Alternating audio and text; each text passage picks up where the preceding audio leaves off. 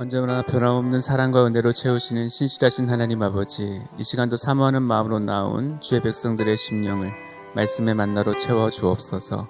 감사드리며 예수 그리스도의 이름으로 기도드립니다. 아멘. 좋은 아침, 새벽을 깨우고 기도의 자리에 나오신 여러분들 주님의 이름으로 환영합니다. 하나님의 은혜가 오늘도 충만하기를 바랍니다. 오늘 우리에게 주시는 하나님의 말씀은 느헤미야 4장 1절로 6절 말씀입니다. 다 같이 교독하겠습니다. 산발라시 우리가 성을 건축한 다음을 듣고 크게 분노하여 유다 사람들을 비웃으며 자기 형제들과 사마리아 군대 앞에서 일러 말하되 이 미약한 유다 사람들이 하는 일이 무엇인가? 스스로 견고하게 하려는가? 제사를 드리려는가? 하루의 일을 마치려는가? 불탄 돌을 흙 무더기에서 다시 일으켜는가? 하고 암몬 사람 도비아는 곁에 있다가 이르되 그들이 건축하는 돌 성벽은 여우가 올라가도 곧 무너지리라 하더라. 우리 하나님이여 들으시옵소서 우리가 업신여김을 당하나이다. 원하건대 그들이 욕하는 것을 자기들의 머리에 돌리사 노략거리가 되어 이방에 사로잡히게 하시고 주 앞에서 그들의 악을 덮어두지 마시며 그들의 죄를 도말하지 마옵소서 그들이 건축하는 자 앞에서 주를 노하시게 하였음이니이다 하고 이에 우리가 성을 건축하여 전부가 연결되고 높이가 절반에 이르렀으니 이는 백성이 마음 들여 일을 하였음이니라. 아멘. 느헤미야는 성벽 재건에 대한 페르시아 왕의 재가를 받고 예루살렘 성벽 성벽 재건에 착수합니다. 이 일이 가능하게 된 이유를 느헤미야 2장 8절은 내 하나님의 선한 손이 나를 도우심으로 가능했다고 증언하고 있습니다. 다시 말해 하나님의 뜻을 따라 진행되는 일에는 성령의 도우심이 있다는 것입니다.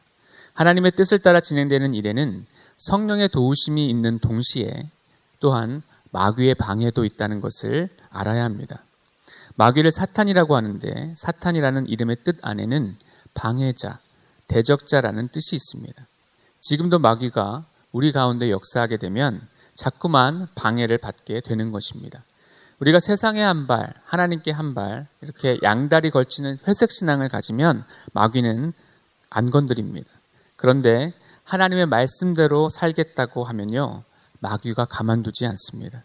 바른 믿음을 가지면 방해와 공격은 필연적으로 따라오게 되는 것입니다. 데모데후서 3장 12절을 보니까요. 무릇 그리스도 예수 안에서 경건하게 살고자 하는 자는 박해를 받으리라고 했습니다. 경건한 믿음의 삶에 있는 마귀의 방해, 박해를 반드시 극복하는 길로 나아가는 저와 여러분이 되시기를 바랍니다. 느헤미야 2장에 보면 느헤미야의 출현으로 인해서 산발락과 도비야가 크게 근심했다고 합니다. 왜냐하면 자기들의 정치적 입지에 타격을 입을 것이 보였기 때문입니다. 당시 산발락과 도비야는 팔레스타인에서 강력한 영향력을 행사하고 있었습니다. 그런 그들에게 있어서 페르시아 왕의 최측근인 느헤미야의 유다 총독 부임은 결정적인 위협이 될 수 있었습니다. 당시 페르시아 정부는 피종복 국가들에 대해서 원칙적으로 자치를 허용하였지만 이스라엘은 아직 완전한 자치를 시행하지 못하고 사마리아 방백들의 통치를 받고 있었습니다. 그런데 만일 느헤미야의 귀국으로 말미암아 예루살렘의 성이 재건되고 이스라엘이 자립할 수 있게 된다면 이스라엘은 자기들의 영향력에서 벗어날 것이 분명하였습니다. 이러한 이유로 산발랏은 이후에 유다 지역 안에 심어놓은 자신의 스파이들을 이용하여 여러 가지 방법으로 느에미아의 성벽 재건을 방해하였던 것입니다. 오늘 본문은 성전 아, 성벽 건축 소식을 듣게 된 대적들의 반응으로 시작됩니다. 우리 1절을 읽겠습니다. 산발라시 우리가 성을 건축한 다음을 듣고 크게 분노하여 유다 사람들을 비웃으며 산발랏은 느헤미야 2장 19절에서 예루살렘 성벽의 재건은 페르시아 왕에 대한 반역이라고 협박을 했었습니다. 그럼에도 불구하고 정말로 건축이 진행되고 있으니까 화가 난 것입니다. 그냥 화가 난 정도가 아니라 크게 분노했다고 했습니다. 하나님의 뜻을 우리가 행하게 되면 대적들은 우리에게 하지 말라고 먼저 협박을 합니다. 그래도 순종하려고 하면 크게 분노한다는 것을 알 수 있습니다. 대적이 분노한다고 해서 주의 일을 중단하거나 하나님의 뜻을 행하기를 주저해서는 안 되겠죠. 오히려 방해를 보면서 이 일이 정말 하나님께서 기뻐하시는 일이구나라는 것을 확신해야 하는 것입니다. 또한 대적은 분노할 뿐만 아니라 비웃었다고 했습니다. 그 비웃음의 내용이 2절입니다. 2절을 읽겠습니다. 자기 형제들과 사마리아 군대 앞에서 일러 말하되 이 미약한 유다 사람들이 하는 일이 무엇인가? 스스로 견고하게 하려는가? 제사를 드리려는가? 하루의 일을 마치려는가? 불탄 돌을 흙 무더기에서 다시 일으켜려는가 하고 산발랏이 분노하면서 주의 백성들을 비웃은 자리는 어디냐면 자기 형제들과 사마리아 군대 앞이라는 것을 알 수 있습니다. 산발랏은 자기네 패거리들의 결속을 다지기 위해서 지금 연설을 하고 있습니다. 먼저 유다 사람들을 뭐라고 지칭하느냐 하면 미약한 유다 사람들이라고 지칭합니다. 미약한에 해당되는 단어는 쇠약하다, 곤비하다라는 뜻입니다. 적어도 산발랏이 있는 동안에는 유대 귀환민들은 그저 미약한 자들에 불과했다는 것입니다. 왜냐하면 그 전까지는 산발랏의 지배하에 있었고 또한 산발랏의 공격에 여지없이 무너져 왔기 때문입니다. 그러면서 그가 하는 말을 들어보면 유다 사람들이 하는 일이 무엇인가 라고 했습니다. 이 말이 무슨 뜻이냐? 성벽 건축이라는 것이 어떤 건지 알고 하는 것이냐 라고 하면서 유다 사람들을 무시하는 발언으로 시작하고 있는 것입니다. 스스로 견고하게 하려는가? 이건 여태까지 무력하게 했던 자들이 그들이 견고하게 하려 한다고 해서 정말 견고하게 될 수 있겠느냐라는 것이죠. 그리고 제사를 드리려는가? 이 말은 성벽 공사를 완공한 후에 하나님께 드리는 감사 제사를 가리키는 말인데 정말 그 성벽 공사가 완공될 수 있, 다고 보느냐? 그런 뜻입니다. 하루의 일을 마치려는가? 여러분 성벽 재건 공사는 하루에 못 마칠 일이죠. 근데 성벽 공사는 하루에 마칠 수 없는 것처럼 성벽 공사 자체가 충동적이다, 무모한 시도다라고 지금 비꼬고 있는 것입니다. 그리고 불탄 돌을 흙 무더기에서 다시 일으키려는가? 이 말은 불탄 돌이란 이미 이 성벽 재건 공사는 공사 프로젝트는 실패한 프로젝트라는 거예요. 실패한 프로젝트는 또다시 시도, 해도 또 실패하게 될 것이라고 말하고 있는 것입니다. 또한 불탄 돌밖에 없는데 어디서 제대로 된 건축 재료를 가지고 건축하려느냐 하고 조소하고 있는 것입니다. 산발랏이 이렇게 조소하고 있을 때 산발랏 옆에서 맞장구 치면서 아첨하는 자가 나옵니다. 우리 3절을 읽겠습니다. 암몬 사람 도비아는 곁에 있다가 이르되 그들이 건축하는 돌 성벽은 여우가 올라가도 곧 무너지리라 하더라. 혹시라도 만에 하나 성벽이 완공된다고 하더라도 여우 한 마리 한 3, 4kg 되는 3, 40kg 되는 그 여우 한 마리의 무게만 올라가도 곧 무너지고 말 것이라고 조롱하고 있는 것입니다. 고고학적 발견에 따르면 느야미야가 세운 성벽의 두께는 2.74m에 이를 만큼 튼튼한 성벽이었습니다. 이 튼튼한 성벽을 자기들의 제한된 정보와 과거의 경험에 기초해서 니에미아의 성벽 재건을 깎아내리고 폄훼하고 있음을 알 수 있습니다. 마귀는 이와 같이 우리로 하여금 다시 회복하고 다시 일어나려는 어떠한 시도도 하지 못하게 합니다. 그래서 대적은 우리를 향해 분노하고 연합, 연합해서 조롱하기도 한다는 것입니다. 우리는 이런 분노와 조롱에 대해서 흔들리지 말아야 합니다. 또한 악한 자들의 악한 행실을 반면교사로 삼아야 합니다. 해가 지도록 분을 품지 말고 분노가 생기더라도 하루가 지나기 전에 그 분노를 누그러뜨릴 수 있기를 바랍니다. 또한 조소와 비웃음, 조롱하는 말은 우리 입 밖에도 내지 말고 혹시 그런 생각이 나면 혀를 깨물고서라도 침묵을 지킬 수 있기를 바랍니다. 산발락과 도비아가 군대를 모아놓고 조롱하는 상황 앞에서 느헤미야는 어떤 대처법을 우리에게 알려줍니까? 바로 기도입니다. 우리 4절과 5절을 읽겠습니다. 우리 하나님이여 들으시옵소서. 우리가 업신여김을 당하나이다.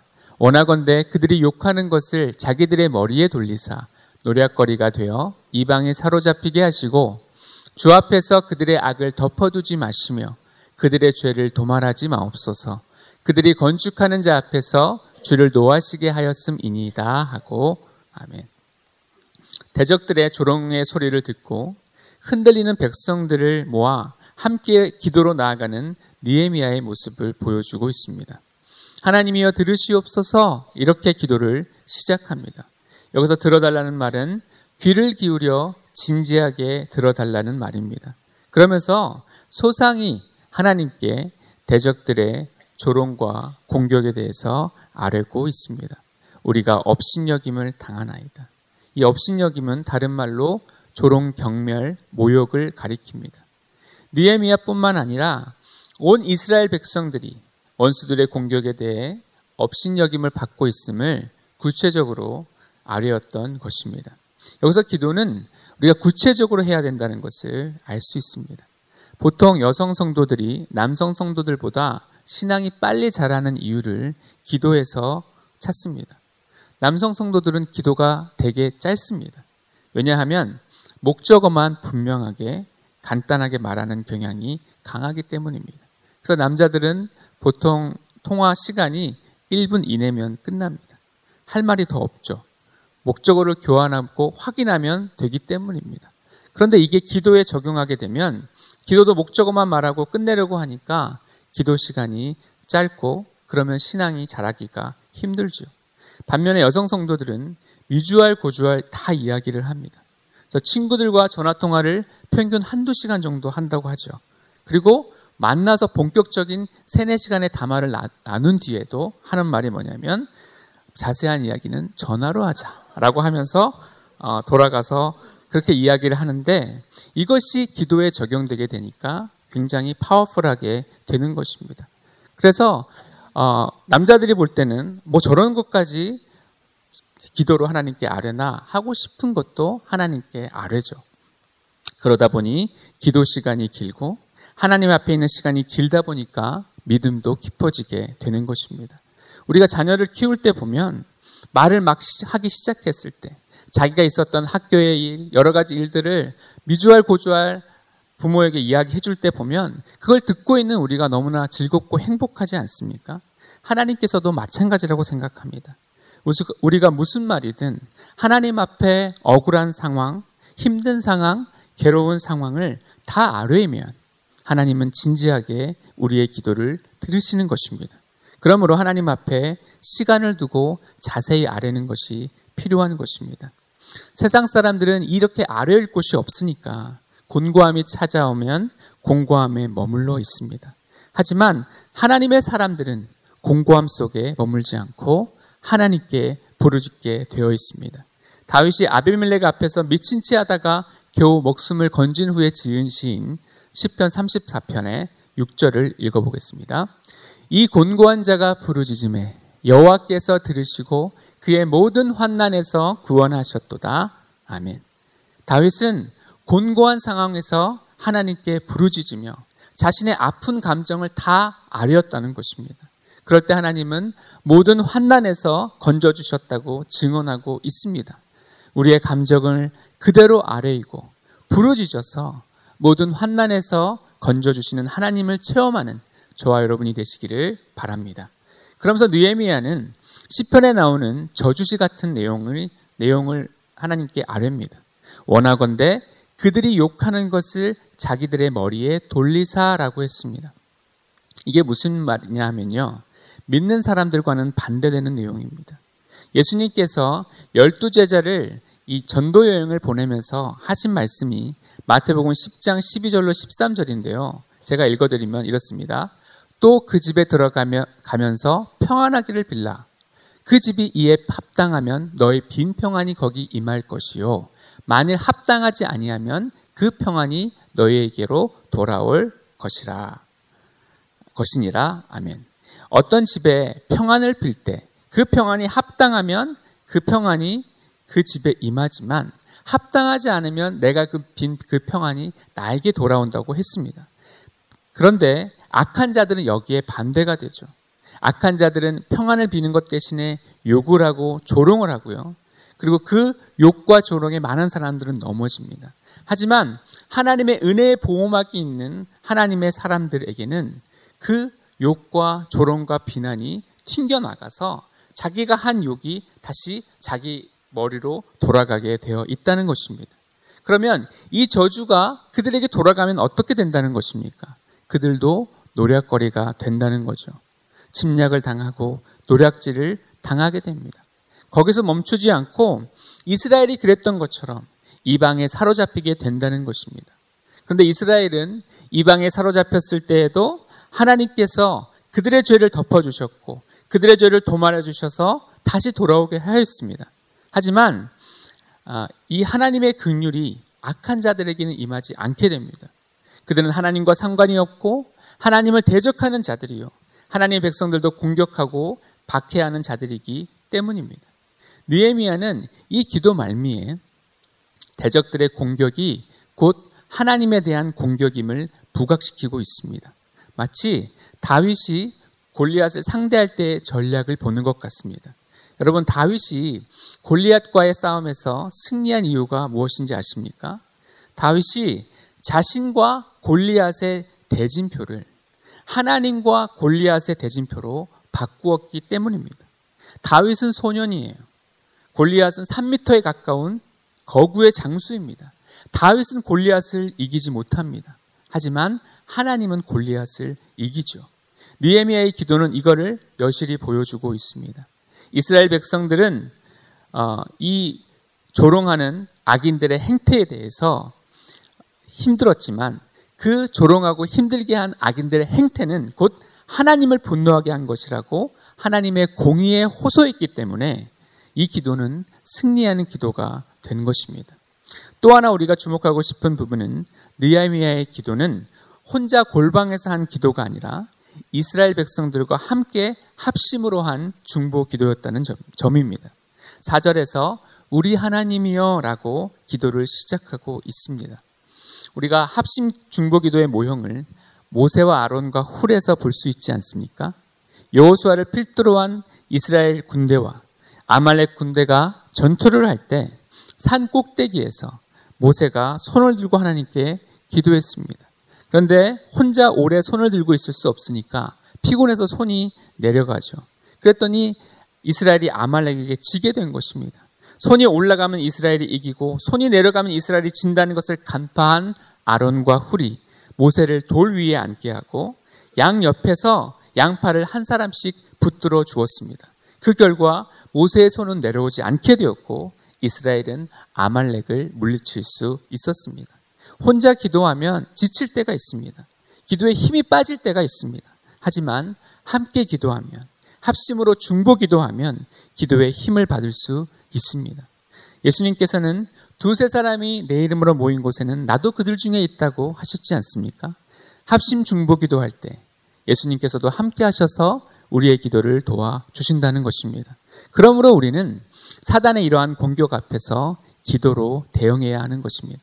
에베소 6장 12절에 보니까 우리의 씨름은 혈과 육을 상대하는 것이 아니요 통치자들과 권세들과 이 어둠의 세상 주관자들과 하늘에 있는 악의 악의 영들을 상대함이라고 했습니다. 우리가 영적인 싸움을 싸우는 것은 곧 기도로 싸우는 것입니다. 느에미아처럼 우리도 조롱과 핍박을 받을 때 기도로 나아가 기도로 싸워야 합니다. 또한 홀로 기도하면 넘어질 수 있습니다. 그래서 우리는 합심으로 기도해야 되죠. 전도 4장 12절에 보니까 한 사람이면 패하겠거니와 두 사람이면 맞설 수 있나니 세 겹줄은 쉽게 끊어지지 아니하느니라고 했습니다. 그러므로 우리는 합심으로 연합해 기도해야 하며 합심으로 중보 기도할 때 온전한 승리를 경험하게 될 줄 믿습니다. 모세와 아론과 훌이 기도할 때 여수아는 군대를 이끌고 아말렉과의 전투를 했던 것처럼 우리는 기도하면서 동시에 우리가 해야 할 성벽 재건 공사를 해야 하는 것입니다. 다시 말해서 현실에 뿌리를 내린 영성이 있어야 하는 것입니다. 니에미아의 백성들은 기도만 하고 가만히 있지 않았습니다. 성벽 재건 공사라는 현실에 기도의 영성을 적용했던 것입니다. 우리 6절을 읽겠습니다. 이에 우리가 성을 건축하여 전부가 연결되고 높이가 절반에 이르렀으니 이는 백성이 마음 들여 일을 하였음이니라. 아멘. 니에미아의 영성은 현실을 도피하고 현실과는 괴리된 영성이 아니었습니다. 기도와 동시에 현실 앞에 있는 성벽 재건 공사에 최선을 다했던 것입니다. 니에미아는 예수님을 예표하고 있는 인물입니다. 니에미아가 없을 때 이스라엘은 이방의 노력, 노약거리가 되고 조롱거리가 되고 미약하게 남아 있었습니다.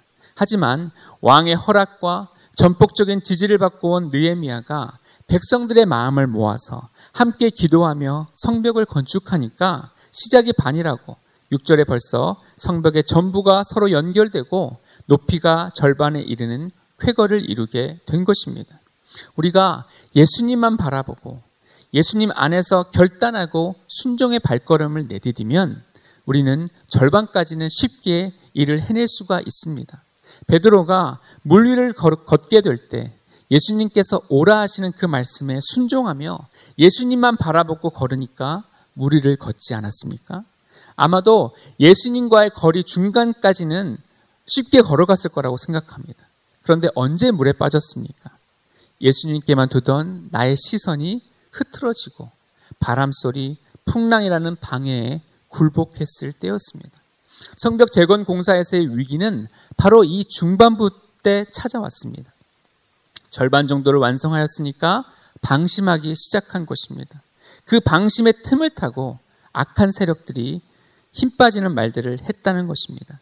위기는 언제 시작되었느냐 하면 백성들이 이 대적들의 말도 안 되는 조롱의 말을 믿기 시작할 때부터였다는 것입니다.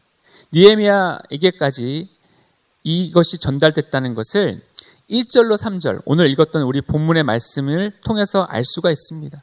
니에미아가 그 소리를 들었다는 얘기는 백성, 백성들 동안 그 이야기를 알고 있었고 그 소문을 듣고 흔들리는 자들이 생겨났음을 알 수 있습니다. 우리 삶에도 이런 공격들이 있지 않습니까? 처음에는 말도 안 돼. 저런 말이 어딨어? 에이, 나쁜 사람들. 그러다가도 한 번, 두 번 그 소리를 반복적으로 듣다 보면 어리석게도 그 대적의 말을 믿어버리는 경우가 있다는 것입니다. 아, 그래서 우리는 대적, 대적들의 말이 아닌 하나님의 말씀을 들어야 하고 대적들의 말이 아닌 그 하나님의 진리의 말씀에 귀를 기울여야 하는 것입니다. 우리도 마찬가지입니다. 순종하며 주의 일을 시작할 때 절반에 이르기까지는 기쁨으로 감당합니다. 그러다가도 어, 주님께만 두던 시선이 예수님이 아닌 다른 곳으로 향할 때 위기를 만나게 됩니다. 어떻게 보면 시작은 주님이 주시는 힘으로 했지만 중반 이후부터는 주님만 의지하는 때에서 벗어나 내 힘으로 해보겠다는 마음이 들기 때문이겠죠. 호시탐탐 우리의 시선이 흩어지기를 기다렸던 사탄은 이때다 싶어서 맹공을 가하게 되고 그러다 보면 절반이나 이루었지만 공사를, 공사를 중단하고 싶은 마음이 생길 수 있다는 것입니다. 그러므로 여러분, 우리는 우리의 믿음의 시선을 계속 예수님께 두어야 합니다. 예수님께 시선을 두고 포기하지 말아야 합니다.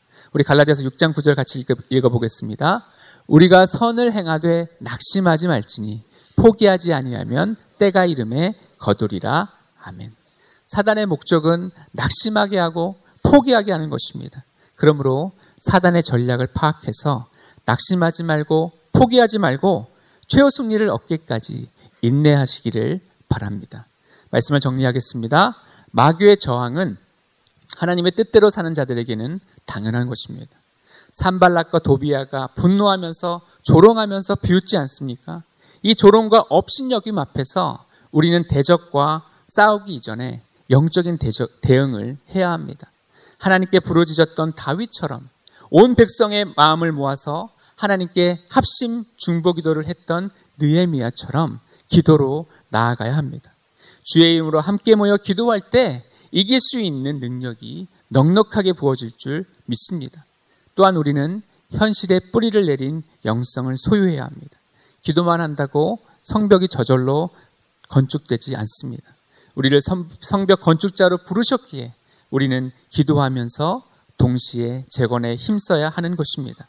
오늘도 예수님께만 시선을 두고 내 앞에 놓인 영적인 성벽을 건축하는 저와 여러분이 되시기를 바랍니다. 기도하겠습니다. 사랑과 은혜가 풍성하신 하나님 아버지, 느헤미야처럼 기도하는 우리가 되게 하여 주옵소서. 악한 원수 마귀의 조롱과 비웃음 앞에 낙심하지 않고 그 곤고함을 가지고 오히려 하나님께 나아가게 하여 주옵소서.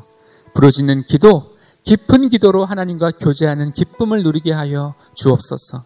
주님의 일은 홀로 할 수 없습니다. 함께하는 영성을 가지고 개인 기도가 합심 기도로 이어지게 하셔서 기도의 불길이 우리 공동체 안에 활활 타오르게 하여 주옵소서. 현실과 괴리된 신앙이 아니라 현실의 뿌리를 내린 영성을 가지고 기도하면서 동시에 맡겨주신 사역에 전심 전력하게 하여 주옵소서. 감사드리며 예수 그리스도의 이름으로 기도드립니다. 아멘.